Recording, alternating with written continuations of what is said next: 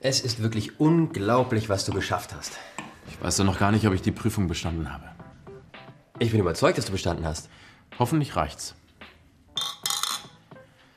Ich bin mir wegen des Briefs, den ich schreiben musste, nicht sicher. Und ich habe Angst, dass ich im schriftlichen Teil meines Tests zu viele Fehler gemacht habe. Du wirst wegen ein paar Fehlern schon nicht durchfallen. Du musst dir keine Sorgen machen. Ich weiß nicht, ob ich es schaffe, mir keine Sorgen zu machen. Noch drei Gläser davon und das Problem ist gelöst. Und bald beginnt dann deine Ausbildung. Da wirst du noch viele Prüfungen machen müssen. Stimmt.